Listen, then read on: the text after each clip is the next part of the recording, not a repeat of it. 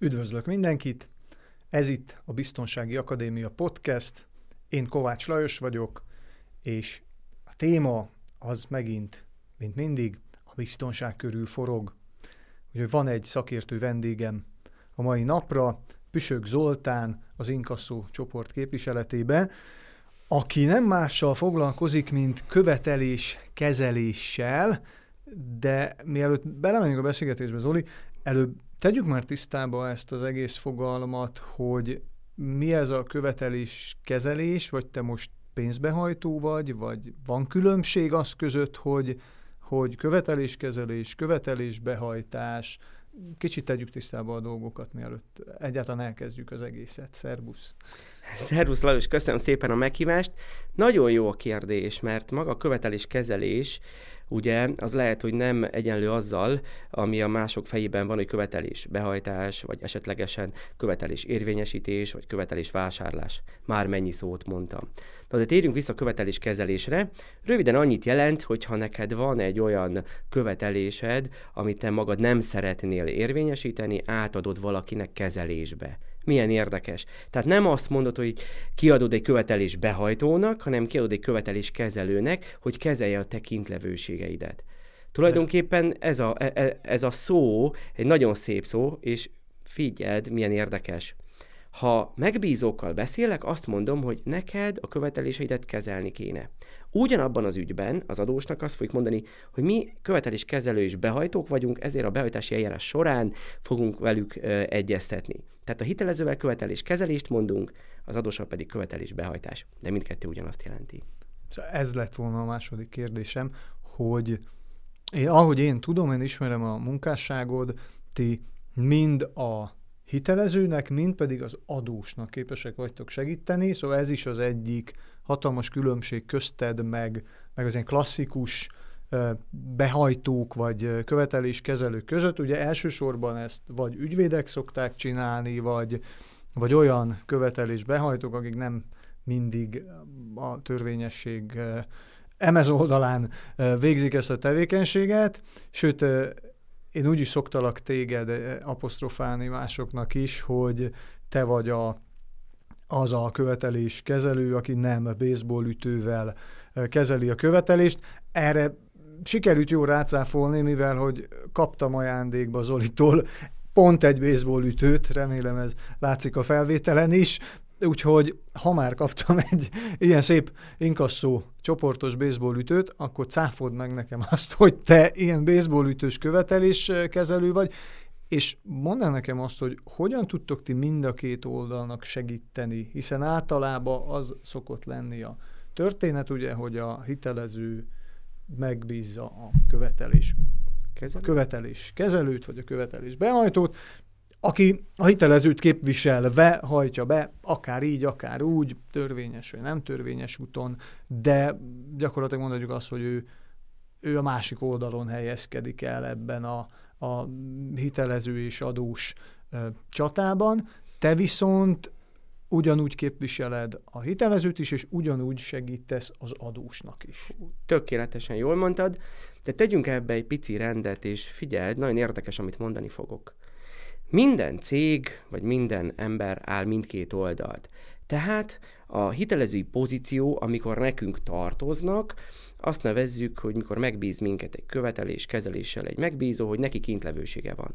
De ugyanennek a cégnek aznap lehet, hogy adósi pozíció is lesz, hogy vele szemben is vannak követelések, mert időben nem tudja őket teljesíteni. Tehát milyen érdekes, maga a cég az egy időben áll mindkét oldalon. Tehát egyszer hitelező, egyszer pedig adós.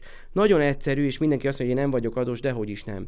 Minden egyes cég, ugye a könyvelésből adódóan, ugye van a tartozik követel, ugye ha ezt mondanám, ez azt jelenti, hogy sosincsenek szinte, mindig ezek a tartozik követelt kell ugye rendbe rakni, tehát kiállítok egy számlát, és majd ha befolyik, akkor nem lesz kintlevőségem. Vagy fordítva, ha megrendelek egy szolgáltatást, és majd ha kifizetik, akkor ugye, vagy ha nem fizetem ki, akkor ugye adós leszek. Tehát nagyon érdekes, tehát az, hogy én segítek az adósi pozícióban is, az azt jelenti, jelenti, hogy az ügyfeleim igénybe veszik azt a tudást, amit a 13 ezer ügyben már ugye megtettünk.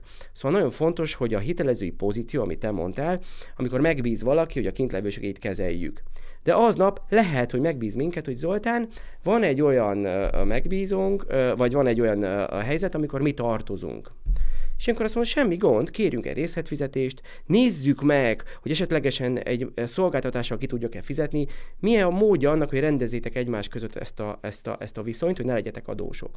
Szóval ezért is nagyon egyértelműen adja magát, hogy egy, egy cégnek tudok mindkét oldalt segíteni, hiszen ugye attól, hogy adósi pozícióban vagyunk, attól rengeteg lehetőségünk van. Tehát, hogyha te megkérdeznéd tőlem, hogy figyelj Zoli, úgy néz ki, hogy nekem sem fizettek. Ugye, mikor vagyunk adósok, amikor nagyon sokszor kiderül, hogy nekem sem fizettek, hogy adjam tovább. Hát mi sem egyszerű, kommunikáljunk. Kérjünk lehetőséget arra, hogy akár a részletekben, akár más módon fizessünk. Ugye milyen érdekes, az is egy követeléskezelés, ha nem pénzzel fizetünk. Nem tudom, hogy ismersz-e ilyeneket, de sorolhatnék egy jó párat. Van, amikor egy szolgáltatással fizetik ki. Van, amikor esetlegesen az árut ö, visszaadják, és akkor ö, ö, ezzel rendezte a tartozást. A tartozik, követel, rovat megváltozik. Tehát maga a követelés kezelős, kezelés és a hitelező és adósi pozíció az állandóan jelen van. Tehát nézd magadba, és amióta céged van, vagy a akik ugye ezt hallgatják, mindig is álltak mindkét oldalt. Ugye így van kitalálva a cég könyvelése is, gondolj bele, nem? Tehát, hogy van egy adószám, annak van egy könyvelése, a könyvelés ugye nem csak számlákat állít ki, számlákat fogad be, és akkor ugye rögtön kialakul lesz, hogy akkor ugye tartozik, követel, valamilyen szinten uh, uh, ki kell, hogy egyenlítse egymást.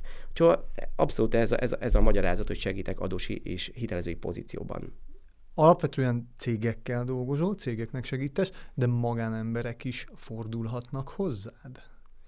Nagyon jól mondod. Alapvetően a követeléskezelés az a cégek részére és a magán személyek részére van kitalálva. Tehát a követeléskezelést az inkaszó csoportban ugye a cégeknek segítünk, illetve a magánszemélyeknek, akiknek ugye kölcsönből vagy egyéb más helyzetből adódóan tartoznak.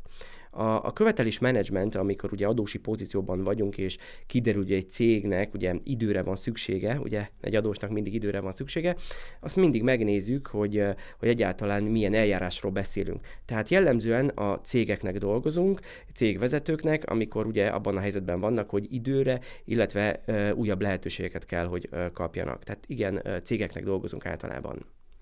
Jó, akkor egy olyat szeretnék tőled kérdezni, hogy magának a cégnek hogyan befolyásolja a követelés kezelés a pénzügyi stabilitását például, és ezáltal milyen hatással van a vállalat teljes körű biztonságára. Ugye a Biztonsági Akadémia podcastben vagyunk, úgyhogy itt bármilyen beszélgetés történik, valahogy mindig a biztonságba kötjük be a dolgot. Szóval e- engem ez érdekelne, hogy a te szolgáltatásod az hogyan befolyásolja a vállalatnak a bármilyen szintű biztonságát? Á, tök jó, és így vártam, és mondom, valahogy a biztonság azért csak be kéne jöjjön ebbe Ismer. a mai beszélgetésbe.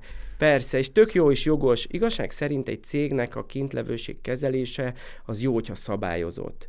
Tehát ugye egy olyan fogalmat fogok most mondani, hogy követeléskezelési protokoll, követeléskezelési szabályzat. Te szerintem ismered ö, ö, a szabályzatokat, nagyon sok szabályzat és protokoll szerintem van nagyon sok területen, de egy cégnek egy követeléskezelési szabályzatának is lennie kell.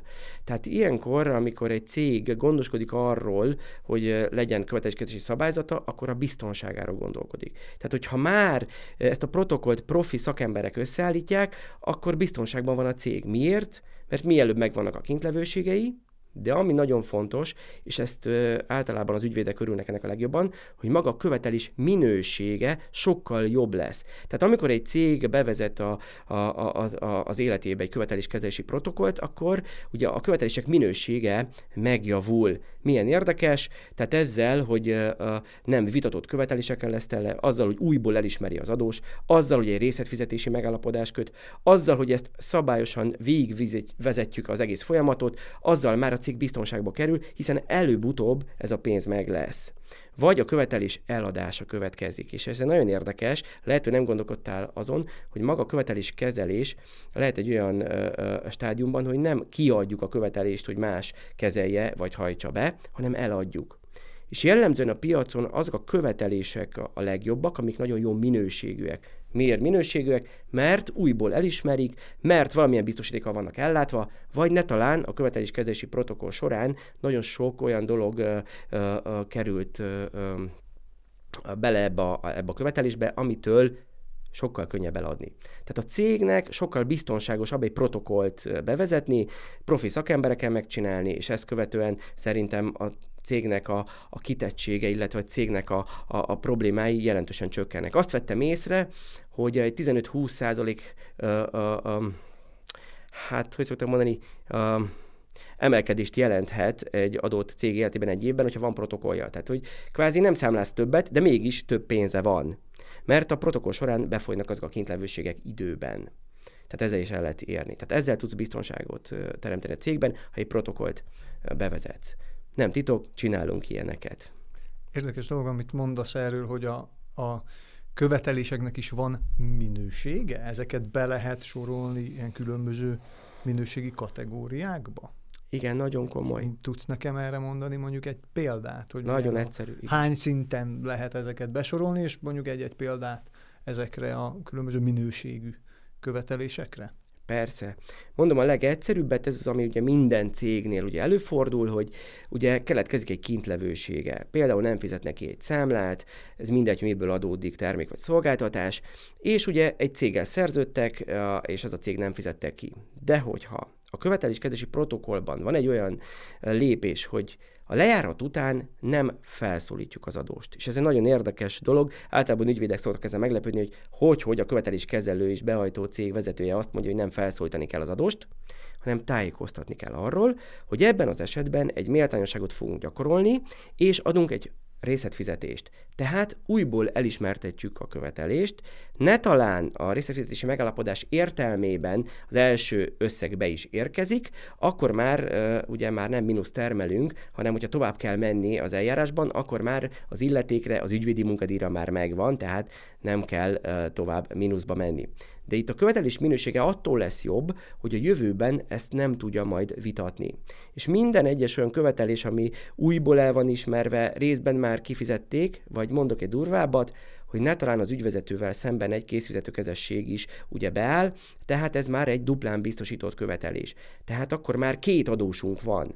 Tehát innen lehet látni, van egy sima követelés, amikor csak a cég tartozik, a második pedig, amikor a cég tartozik, és egy mögöttes felelősséget az ügyvezető ugye egy kezességet aláír. Hiszen miért ne írna alá, ha kap egy hosszú távú részletfizetést? Ez egy kölcsönös megállapodás, ami mindenkinek jó. Tehát az adósnak azért, mert nem egyben kell, a hitelező meg azt mondja, hogy annál jobb követelésem lesz most. Hát most még egy adósom lett. Aztán megyünk tovább, hanem talán egy másik biztosítékot kell, ugye a harmadik szintű, amikor ne talán egy ingatlan van, vagy esetleg egy autó, vagy bármilyen olyan vagyonelm, amit utána rögtön pénzé lehet tenni. Tehát ezek a követelések között óriási különbség van. Tehát, hogyha azt kérdezed, hogy milyen különbség van, hát az egyikben egy adósod van, a másodikban kettő, a harmadikban meg talán egy olyan fedezet is rögtön bent van, hogy van-e különbség a követelések között, ebből rögtön látod, hogy igen. De ezt ugye a szakma jóval mélyebben határozza meg, hogy melyik az, ami biztosítékkal ellátva, és akkor ugye melyik az, ami lejárt követelés, és elévült követelés. Tehát ezekben azért vannak ilyen fokozatok. De egy egyszerű cégvezetnek azt kell tudnia, hogy jóval jobb az a követelés, ha több adós vagy fedezet van mögötte. Nagyon érdekes, amit mondasz. És így már igen értelmet nyer ez, hogy különböző minőségű követelések, meg kintlevőségek vannak. Hadd kérdezem meg tőled azt, hogy milyen kockázatokkal járhat az, ha mondjuk egy vállalat nem kezeli a követeléseit, és milyen biztonsági réseket hordozhat ez magában? Nagyon jól mondtad hogy milyen kockázatokat is a biztonsági oldalról uh, ugye is közelítjük meg. Az első és legfontosabb, hogy uh, hogy rengeteg új trükk van, rengeteg új fizetőeszköz van. Ugye csak két dolgot emelek ki, és ha ezekre egy cég nincs felkészülve, akkor kockázatossá válik. Tehát ugye, hogyha ne talán más fizetőeszközöket is elfogadunk, mint a pénz, vagy esetlegesen, most mondhatnám azt is, hogy nem azzal fizetnek, hanem kriptovalutával, vagy esetlegesen vannak ilyen egyéb más fizetőeszközök, akkor ugye már a, a cégnek a biztonsága is kockán forog. Tehát mindenképpen ugye be kell vezetni, és, és, és maga a negatívumjait határait ki kell húzni. Illetve, hogyha már a cégben egy ilyen protokollt bevezetünk, akkor azt folyamatosan felül kell vizsgálni, hogy vannak-e új dolgok a piacon, vannak-e új szabályok, mint például az adatvédelem, ez volt egy nagyon fontos szabályozás, hogy nem lehet csak úgy egy adóshoz a helyszíre kimenni és helyszíni jegyzőkönyvet készíteni, mert ott fotókat is, egyéb olyan adatokat nem lehet gyűjteni. Tehát maga egy cégnek mindenképpen negatív, hogyha nincs ez a protokollja, mindenképpen negatív, ha nem követi a trendeket, mindenképpen negatív, hogyha egyéb más fizető eszközt is elfogad, mint a pénz, hogy azoknak a, a, a követelségeknek a, a menetét nem szabályozza le, és, és nem készül fel erre. Hiszen tudjuk, hogy a másik oldalt mindig felkészültebb, mint ez az oldal.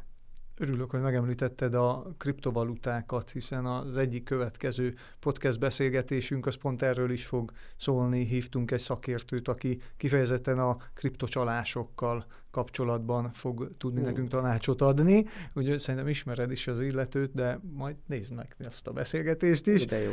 Kik azok a cégek jellemzően, akiknek kitettsége van abból a szempontból, hogy nincsen követelős kezelési protokolljuk, vagy nem is gondolnak rá egyáltalán, hogy létezik ilyen, és hogy legyen ilyen. Tudsz-e nekem ilyet mondani Igen. profilra, nagyságrendre, bárbevételre, valamire szűrve, hogy, hogy kik vannak a legjobban kitéve ennek? Igen, mondok egy nagyon megdöbbentő statisztikát, ez csak azért, mert a szakmában vagyok, és közel 20 éve foglalkozom követelés kezeléssel, követelés behajtással, és ebben a 20 évben azért készítettem egy kis statisztikát, vagy ugye folyamatosan készítünk ilyen statisztikákat. 13 ezer ügyben dolgoztál? Pontosan, mert 13 ezer ügyen volt eddig, de nem merem kimondani, hogy a, ezt ugye ez ilyen két évvel ezelőtt összegyűjtött adat, hát most meg fogom nézni, hogy pontosan hány darab ügyen volt eddig, vagy az inkasztó csoportnak hány ügye volt, és ebből egy statisztikát. És érdekes, hogy itt százalékban fogom mondani, ebből 98 százalékban nem volt követelés kezelési protokolljuk. Azaz nem gondoskodtak arról, ha majd egyszer kintlevőség lesz, hogy mit fognak tenni. Csak arra gondoskodtak, hogy majd lesz valahogy, mint korábban. Hát mi majd felszólítjuk, majd mi adjuk ügyvédnek, ó, az a követelés cég a múltkor be tudta hajtani, de arra nem is gondolnak a cégek, hogy mi lenne, ugyan nem kötelező ezt a szabályzatot elkészíteni, de csinálnánk egy olyan követeléskezési szabályzatot, amiből ugye már a következő folyamat elő lenne készítve, sőt, már csökkenne akkor az átadott ügyek száma. Szóval nagyon érdekes, a statisztika azt mutatja az én ügyeimben, hogy a 13 ezer ügynek 98%-ban nem volt követelés kezelési protokollja, és ezért is lett kintlevősége. Másik 2%-nak volt, és nagyon érdekes, hogy volt, de betartotta-e? Volt, és le van-e írva? Volt, és profi-e? Ez nagyon fontos. Tehát az is egy követeléskezési protokoll, ha van egy ügyvédet. Tehát ugye miért ne lenne, hiszen ő gondoskodik, felszólítja. De annak van egy előtte való folyamata. Az ügyvédnek úgy adjuk át a követelés kezelését, hogy előtte el van ismerve, ne talán biztosítékkal van ellátva az a követelés, sőt, már az első részet be van szedve, aminek az ő munkadíját már ki tudott fizetni. Mennyivel másabb itt egy ügyvédnek átadni egy követelés kezelni, vagy esetlegesen egy követelés kezelőnek egy elismert, nem vitatott követelést adni és akkor ugye, mint ahogy mondtam, 98%-a nincs, ezekbe eh, szinte beletartozik az egyéni vállalkozó, a KFT, a ZRT, nem is a cég mérete, vagy ahogy te fogalmaznál, nem is a vállalat mérete határozza meg, hanem annak a tudatossága, mint ahogy te. Te tudatosan figyelsz a biztonságra. Figyeld a mi biztonságunkat, és mindenre felhívod a figyelmünket. Egy cég vezetője minimum, hogy figyel arra, hogy mi történik a kintlevőségével. Sőt, gondol arra, hogy akkor lesz biztonságos a cége, ha ne talán a kintlevőséget visszaszorítja. Ugye azt tudnod kell, hogy nullára nem lehet. Jó, tehát ez egy hiú ábránd, amikor azt gondolja mindenki, hogy hú, a követeléseink nullára. Természetesen a készpénzben van ott nulla, addig sem volt. De aki ugye számát állít ki átutalásra, vagy egyéb más módon, ott lesz. De hogy ennek a százaléka, hogy mennyi, az mindig egyre kevesebb, ha egy protokoll van. És annál biztonságosabb egy cég, minél jobb minőségű, és minél kevesebb követelése van. Tehát én így közelíteném meg, hogy nem a cég mérete, hanem a tudatos cégvezető, hogy biztonságban szeretné a cégét, biztonságban szeretné a pénzét. És most egyre több, tehát ugye egyre több ilyen lehetőség van elmondani, hogy ugyan nem kötelező protokollt, ugyan nem kötelező ilyen szakmai formokra járni, amikre te is jársz és kérdésekre, de azért most már el kell gondolkodni, hogy ezt profibabban kell csinálni. Most, hogy így mondod, én nagyon jól el tudom helyezni magába biztonsági menedzsment koncepciójába, hiszen eleve igen az a, az a 1.0-ás tanítás, ugye 100% biztonság nincsen, de törekedni kell rá, és biztos ismered ezt a kockázatkezelési mátrixot, hogy mi az a négy dolog, amit csinálni tudsz egy kockázattal, és akkor van ez a... Mondd el, hogy hát, hogy a hallgatók ezzel kicsit... Transferálod magát a, a kockázatot, ez az mondjuk egy ilyen biztosítás keretében gondoskodsz róla, hogy csökkentsed annak a, a kárát, vagy van éppen az, hogy igen, hogy, hogy megpróbálod csökkenteni a, annak a valószínűségét, hogy előforduljon, vagy éppen magát a, a kárt, amit ez okozhat, de van egy olyan is benne, hogy bevállalod gyakorlatilag. és, és igen, ez nagyon sokszor magát a, magának az embernek a saját döntése az, hogy ő mit csinál egy kockázaton, megvan az, hogy természetesen mi a leghatékonyabb módja a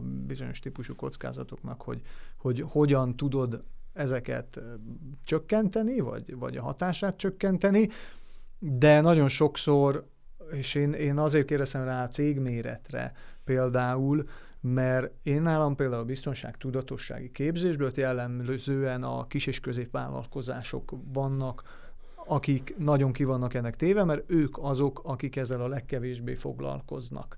És mondjuk még egy nagy vállalatnál, mivel ott meg kell felelni nagyon sokszor különböző standardeknek, minősítéseknek, bár ott már az hozza magával azt, hogy ki kell dolgozniuk rá bizonyos protokollt, addig a kis és középvállalkozás, ami nagyon sokszor egy szakember, alapít úgy, hogy ő, ő kinőtte már mondjuk azt a kereteket, hogy alkalmazott legyen, elkezd szépen fölépíteni egy céget, de hogy ő neki még nagyon sok kalapja van, hogy, hogy minden elő neki kéne foglalkozni, meg nem is tudja nagyon sokszor, hogy, hogy például ilyennel, hogy követés, követelés, kezelési protokoll, hát lehet, hogy soha életében nem hallott. Mert nem ilyen. kötelező, azért nem. Igen. nem. Na és ezt akartam kérdezni, hogy a te esetedben, mondjuk itt a követeléskezelési protokoll esetében. Van-e különbség eh, kis és középvállalkozás és nagyvállalat között, vagy ugyanúgy a nagyvállalatoknak? Nagyon jó, amit mondasz. Igen.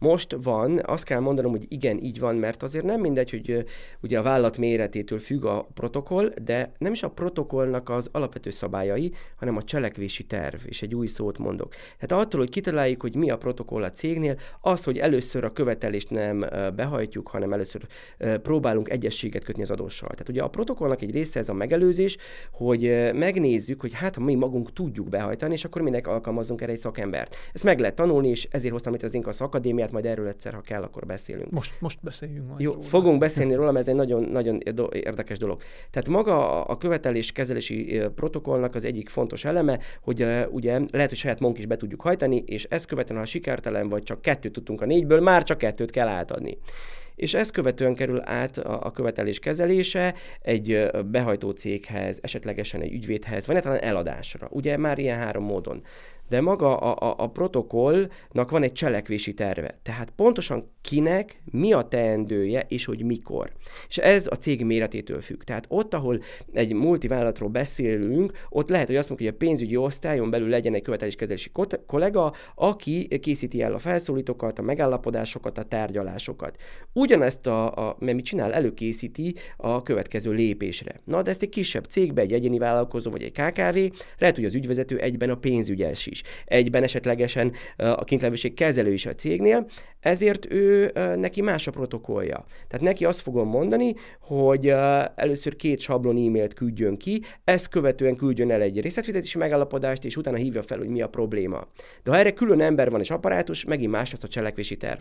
Tehát ez a különbség a mérettől, hogy maga a cselekvési terv hogyan fog megvalósulni, tehát magyarul kinek mi a feladata, és akkor ezt követően hogy tudja átadni a következő folyamatra. Tehát ez a cég méretétől függ.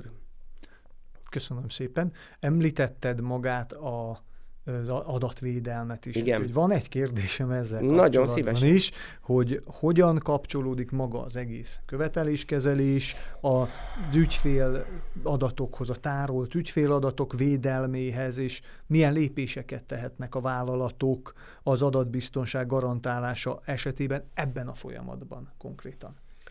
Köszönöm szépen a kérdést. Valóban az adatvédelem egy jelentős változást hozott a követelés kezelő cégeknél, de ugyanúgy a, a cégeknél, mondjuk így. De akkor ránk nézve, hogy egyáltalán meg az ügyfél adat biztonságára nézve, mit is jelent ez? Nagyon fontos, hogy a követelés kezelés során néhány olyan információra is szert teszünk, illetve néhány olyan dolgot is teszünk, ami adatvidelmi incidenst okozhat. És ennek elkerülése véget az összes követelés kezelő cég meg kellett, hogy változtassa az addigi folyamatait. Be kellett iktatnia, hogy mit tehet, mikor és mi alapján. Tehát magyarul lefordítva a követelés kezelő cégeknek sokkal komolyabb adatvédelmi szabályzatuk van, sokkal komolyabb protokollt kell bevezetniük, hiszen ő tényleg lehet olyan szenzitív adatokra, vagy véletlenül olyan információkra is szertesz, amit az ügyfél nem, tehát nem ő fogja tárolni, nem ő fogja ezeket valamilyen célral felhasználni nagyon érdekes, tehát ezért is mondom, hogy az adatvédelem a követelés kezelésben egy nagyon aktuális téma, mindig is az volt, de amióta ugye ez a híres GDPR van, azóta tényleg meg kellett 100%-ban változnia, tehát nem 20-30-100%-ban. Gondoljunk arra, hogy amikor egy adóst személyesen fölkeresnek, tehát most nem csak a fizetési felszólításra kell gondolni, amikor egy adós, ugye lehet, hogy nem veszi át, lehet, hogy nem szerez a tudomást, mit csinálunk ilyenkor, semmi titok nincs benne, a cég székhelyére ugye a, a kollégák megkeresik, hogy tájékoztassák az adóst, hogy ugye tud-e erről a dologról is, hogy esetleg akarna egy megállapodást kötni a megbízóval. Tehát nem kell erre, arra gondolni, hogy majd a baseballtől számonkérés történik. Ugye nem Ezt erről már szól. nem is adom vissza, Igen. már az ennyi. Akkor már nem is lesz eszközünk a követelés kezelésre. Szóval az adatvédelem olyankor nagyon bejön, hogy esetleg az adósnak a, a székhelyén fotókat készítünk, hogy akkor most hogy neki milyen a helyzete, esetleg az adósról, hát ezek mind adatvédelmi incidensek. Amennyiben egy fél, és mondjuk azt, hogy adós nem járul hozzá ezekhez, akkor semmilyen módon nem lehet ezeket sem rögzíteni, sem pedig adatot tárolni. De nem is ez szokott felmerülni az adósok részéről, hiszen ezt a követéskezelő cégek nagyon szépen ezeket betartják. Ha az adóst hívják, telefont rögzítik, ne legyen belőle félreértés, hogy fenyegetve érezte magát, és erre azt mondom, hogy a fenyegetés és a tájékoztatás között óriási különbség van. Ha fenyegetve érezte magát, hallgassuk vissza a beszélgetést, én azt gondolom, a tájékoztatás az messze menőleg teljesen más, mint a, mint a fenyegetés, tehát nyilván másra is lehet emlékezni. Szóval mi követeléskezelők nagyon komolyan veszük az adatvédelmet, de uh, uh, ugye az adós oldaláról ez akkor is mindig kérdés, mindig támadási célpont, hogy egyáltalán miért jöttek ki, mit képzel a megbízom, hogy az én adataimat kiadta, mit képzel, hogy ön itt személyesen engem fölkeres, és két abszolút egyszerű kérdés, nem kell ő ahhoz, hogy mi ezt a követelést kezeljük, hiszen egy valamilyen joghoz kötődik, és tehát ez nem kell engedély, ráadásul a cég személyes felkeresése az egy olyan nyilvános adatbázisba adódik, amit ő adott meg, és ilyen célokra, hogy megkeressék, nem kéne, hogy zokon vegye. Tehát semmilyen adatvédelmi incidens nem következik ilyenkor be, szóval nagyon kell figyelni erre, mert valóban régebben én azt hallottam, hogy olyan követelés kezelő cégkor kimennek 20-30-en egy adott emberhez, azért ott kellemetlen helyzetben kerülhetett.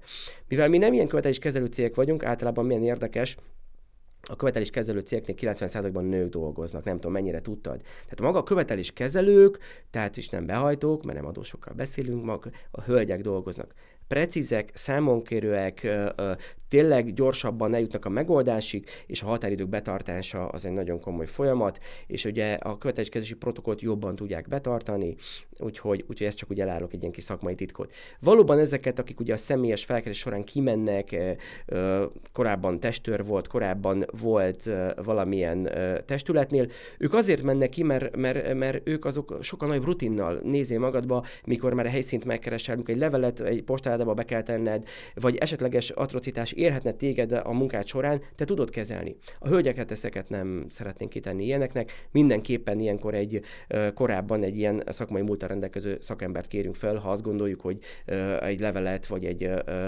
szerződést ki kéne vinni az adós részére. Szóval az adatvédelem nagyon komoly, de az adósoktól mindig jönni fog. A hitelezők pedig a legjobbat teszik, ha egy olyan követelés kezelőt keresnek, akik ezeket az adatokat megfelelő módon tárolják és megfelelő célból használják. Szóval, amikor megszűnik egy követelés kezelés, és az adós ugye természetesen teljesíti, semmilyen okom, semmilyen uh, uh, indokom nem lehet, hogy tároljam az adatait bármilyen célból.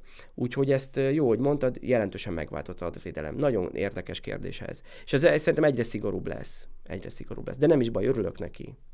Érdekes dolog, amit mondasz ezzel kapcsolatban, hogy a legtöbb követeléskezelő hölgy, erre nem is gondoltam egyáltalán, de itt is látszik azért a hatalmas különbség az idézőjelbe a behajtó és a követeléskezelő között, és ez a megoldás fókuszú megkeresés tetszik még nekem nagyon, amit mondta, hogy te úgy keresed meg, vagy úgy keresitek meg magát az adóst, hogy ti egy megoldást szeretnétek, egy kölcsönösen előnyös megállapodást szeretnétek, és nem behajtani szeretnétek a téntlevőséget, ami úgy gondolom, hogy már az adósnak a hozzáállását is nagy mértékben befolyásolja a pozitív irányba, legalábbis kommunikációba ezt tanultuk, ugye, hogy, hogy egy pozitív kommunikációval mindig sokkal több együttműködést fogsz tudni elérni, vagy hát fogsz tudni elérni egyáltalán együttműködést, mintha egy tényleg odamész egy viszonylag ilyen fenyegető attitűddel és egy negatív kommunikációval, ami meg szinte garantáltan ellenkezést fog kiváltani,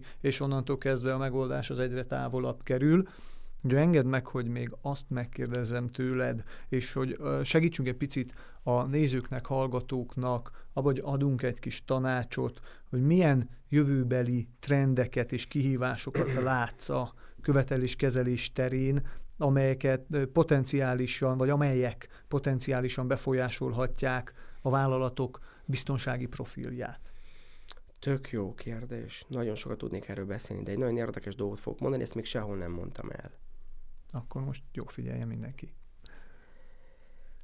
Jön ez a trend, hogy mesterséges intelligencia. Már nem, hogy jön, itt van velünk követeléskezelő cégek, és a cégek ezt nagyon igénybe veszik, sok munkaerőt lehet ezzel kiváltani.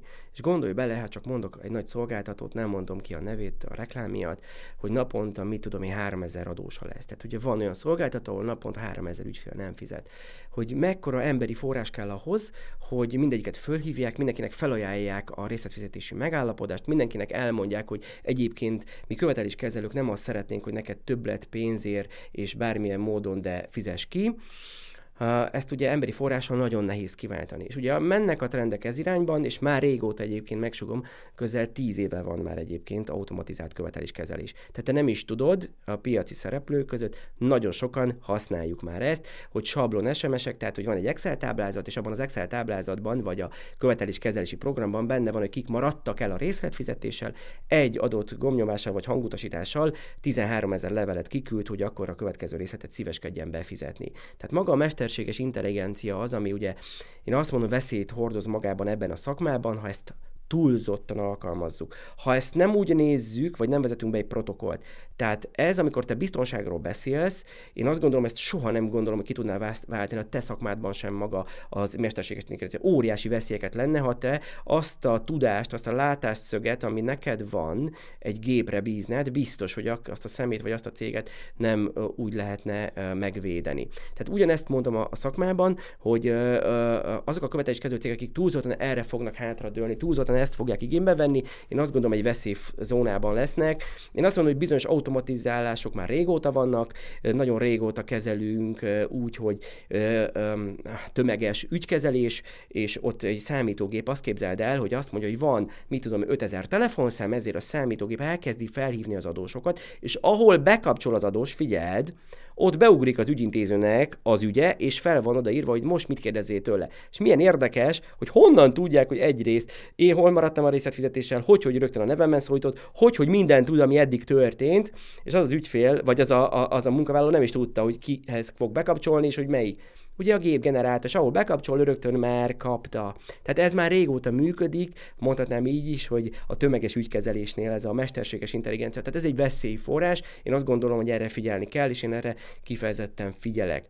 A másik meg, amit említettem az elején, hogy amikor a cégek abban az irányba is mennek, hogy más fizetőeszközöket elfogadnak, vagy más módon történő kifizetést is, akár a kriptóra, akár cseréből bármilyen egyéb szolgáltatást, vagy ne talán valami terméket elfogadnak, az, abban van veszély, az a profin kell csinálni. Tehát amikor azt mondom, hogy nekem van egy adósom, egy szobafestő, és azt mondom, hogy hát figyelj, lehet, hogy nem a pénzt fogom kérni, hanem gyere is fest ki az irodánkat, kvázi ez is már egy követelés kezelés, tehát nem behajtottam 300 ezer forintomat, hanem a festőnek, akinek adnék 300 ezer és kifesteni. Ugyanúgy a légkondissal, amikor van négy légkondi, a követelés fejébe elfogadom, hát az irodába kell négy új légkondi.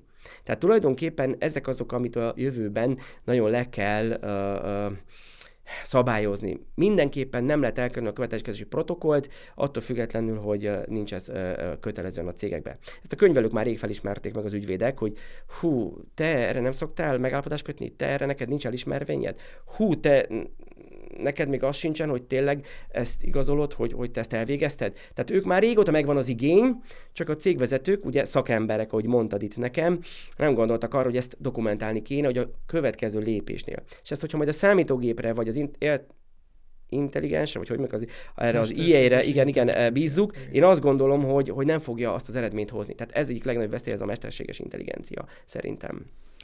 Igen, mesterséges intelligencia, azt szerintem amennyi lehetőséget rejt, az ugyanannyi kockázatot is. Van is egyébként a biztonsági, biztonságtudatossági tréningprogramunkban egy e, ilyen rész, ami kifejezetten ezzel foglalkozik, hogy maga a mesterséges intelligencia is milyen biztonsági kockázatokat rejt, ha valaki ezt ártó szándékkal használja, vagy maga, maga a rendszer, mert uh-huh. azért milyen, milyen olyan e, hiányosságok vagy, vagy hiba lehetőségek vannak, amik azért kockázatnak minősülnek, de nagyon érdekes, hogy, hogy lassan akkor a követelés kezelést is átveszi a mesterséges intelligencia, vagy legalábbis részbe.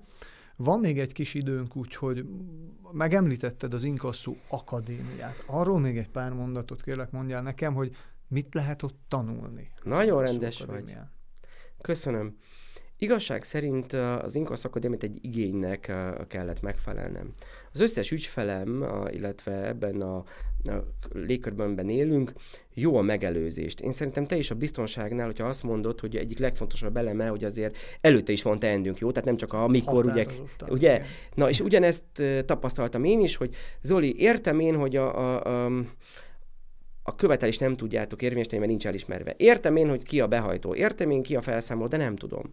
És ennek az igénynek akartam megfelelni, hogy mi lenne, ha minden cégvezető, mi lenne, ha minden tulajdonos, minden olyan, aki a gazdasági világban működik, meg tudná hogy milyen eljárások vannak, és azokra mi a megoldás. És ez volt az elsődleges igény, hogy, hogy egyébként én ezt díjmentesen minden egyes ügyfelemnek elmondtam, hogy figyelj, most így fogjuk ezt a követelést érvényesíteni, ilyen eljárásban vagyunk benne, ennyibe fog kerülni, ezt fogjuk csinálni. Tehát kvázi eddig is díjmentesen tulajdonképpen mindenkit tájékoztattam, kvázi úgy tanítottam meg, hogy ne legyen meglepődés, hogy mi az, ami fog történni. És mondták nekem, hogy Zoli, én ezt először is szeretném akkor megtanulni, és ezt mind megelőzés a cégemben szeretném alkalmazni, hogy a gazdasági vezető, vagy én, mint vezető, tudjam azt, hogy ki a behajtó, ki a végrehajtó, ki a felszámoló, és ne talán milyen eljárások vannak. És akkor jöttem rá, úristen, hát ekkora igény van erre, és ugye ez volt az első olyan a, a, a teszt, hogy, hogy nézzük meg, hogy akik már nekem, a, ugye ügyfeleim, valóban szeretnék. Hát persze, hogy szeretnék, ők kértek meg, hogy oké, okay, Zoli, hogy behajtottad a követelésünket, de most már szeretném tudni, hogy hogyan tudom ne talán a, a, minimalizálni, vagy jobb minőségűvé tenni, csináljuk meg azt a protokollt, tanuljuk meg ki a behajtó, tanuljuk meg ki a végrehajtó, és nézzük meg, hogy mi a teendőnk, ha hitelezői pozícióban vagyunk. Nézzük meg, mi a teendőnk, ha adósok vagyunk. Tehát maga az Inkasszó Akadémia milyen érdekes, hiába hiába keltő az inkasszó szó, ez arról szól, hogy tanuljuk meg, hogy hogyan kell viselkednünk adósi, és hogyan kell hitelezői pozícióba. Most egy egyszerű kérdés felteszek, és ez nagyon egyszerű lesz, hogy te mit tennél, ha te neked tartozna valaki. Tehát, mint cég, mit tennél? Most sok információt mondtam, de most akár információ birtokában mit tenni, ha neked valaki tartozna? Cégként? Mit tenni? Cégként? Fölhívnám igen, igen. az inkasszó csoportot. Á, köszönöm, ez jó. Ö, igen, de úgy, úgy őszintén mi gyorsan ügyvédetet fölhívnád, ugye? Hogy, hogy legyen kedves segíteni. Hát tanácsot biztos, hogy kérnék, az lenne a legelső, hogy itt van, sőt, történt is ilyen már a történelem során. És, és lesz is. És az volt a legelső, igen, hogy fölhívtam az ügyvédet, és akkor megkérdeztem, hogy na figyelj, itt van ez a helyzet, te mit tanácsolsz? Mi a legjárhatóbb út?